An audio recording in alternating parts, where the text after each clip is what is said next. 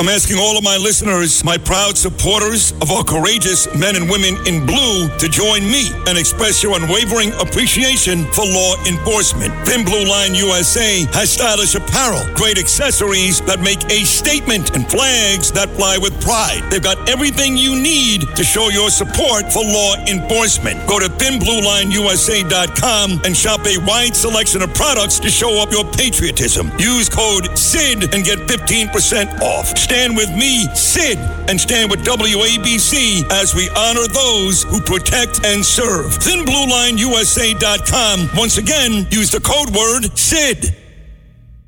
Our first guest, she actually co hosted with me a couple of weeks ago, did a terrific job. And she pointed this story out to me yesterday.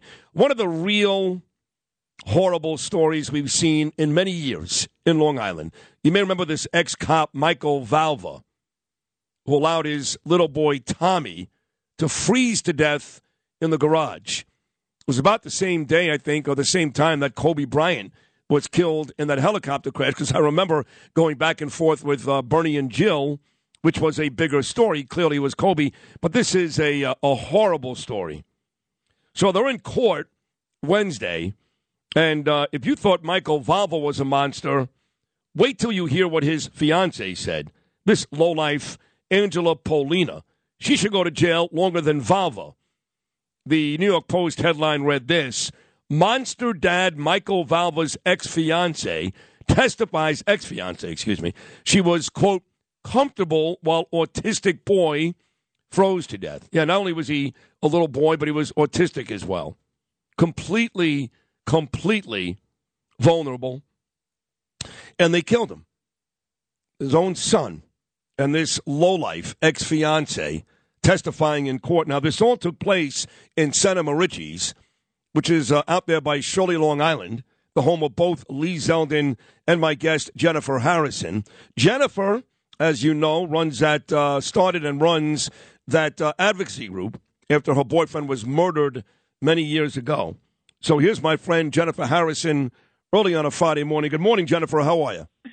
Good morning. I'm I'm good, Sid. How about you? I'm great. Uh, again, thank you for co-hosting a couple of weeks ago. You were great, and your your advocate group for folks who want to know more. Where can they do that?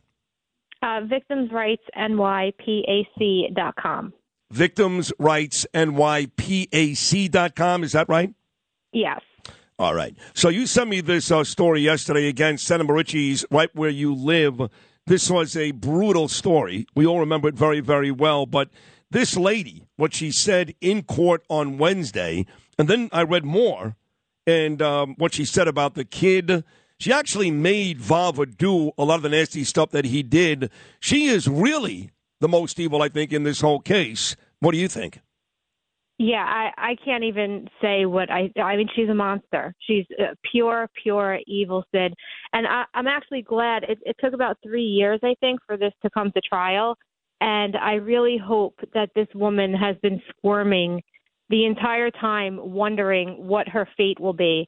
And, you know, hopefully in a few hours, any last ounce of hope that she has of having any kind of life will be taken from her, just as she did to that poor little boy and the life that his family should have had with him. Uh, you know, um, she she really she needs to suffer as long as possible not knowing what is going to happen to her. Just like thomas the, this poor little little kid. I mean you've seen his pictures. He he's such a cute little boy was was such a cute little boy. And i mean i have to i um i i lie awake at night very often wondering like how horrible horribly he must have suffered wondering you know if this was the day that somebody was going to save him or why no one was coming to help him and I really hope that they throw the book at her and she rots in the hell that she created for herself. Well said. In one video recorded January 5th of 2020, less than two weeks before little Thomas died, the boy took a dirty towel from the laundry basket in a pitiful attempt to keep himself warm. I can't even.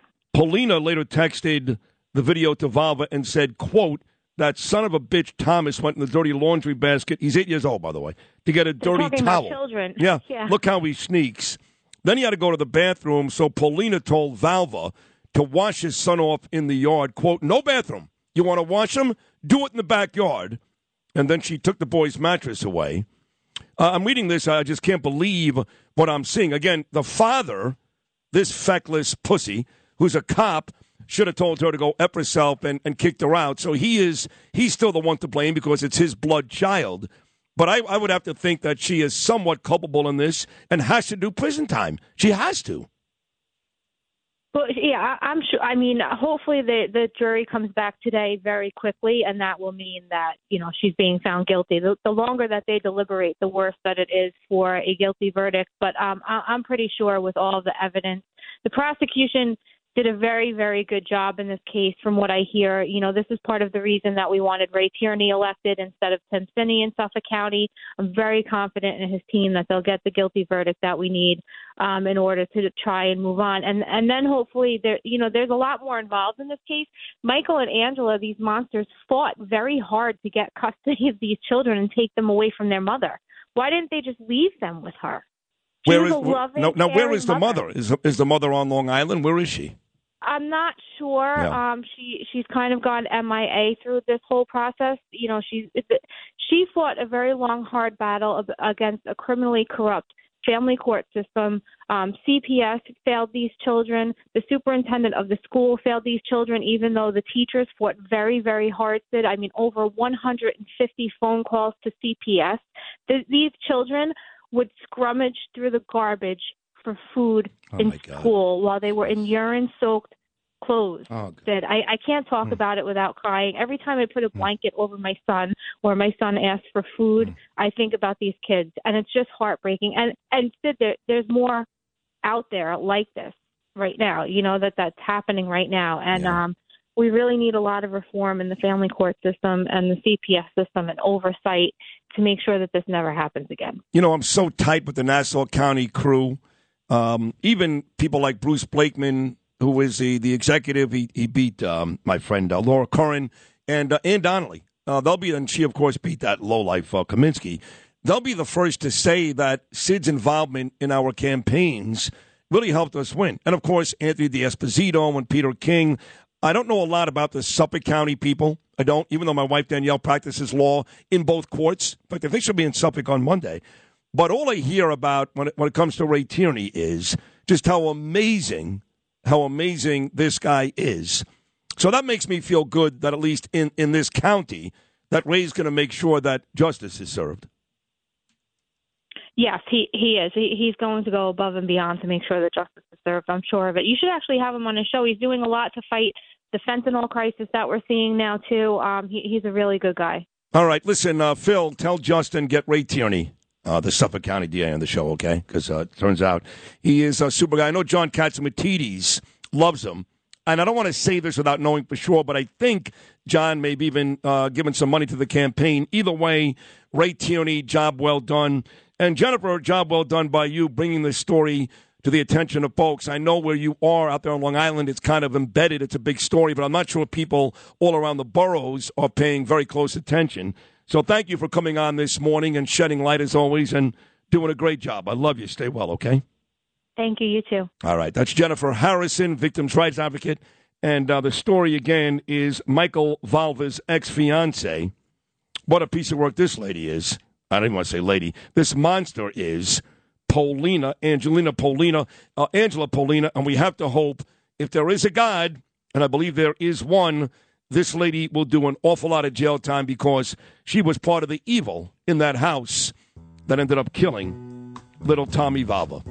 If you've had an accident, trust Gabo Law, personal injury and medical malpractice attorneys with decades of experience who will provide the attention you deserve and deliver the best possible results in the shortest amount of time. Gabo Law has recovered millions for their clients and will be able to help you. But don't take our word for it. Read all of their five star reviews from former clients on Google, Avvo, and Facebook. Call Gabo Law today at 800 560 0214 for a free consultation or email at info at gabolaw.com. Gabo Law, where winning is no accident.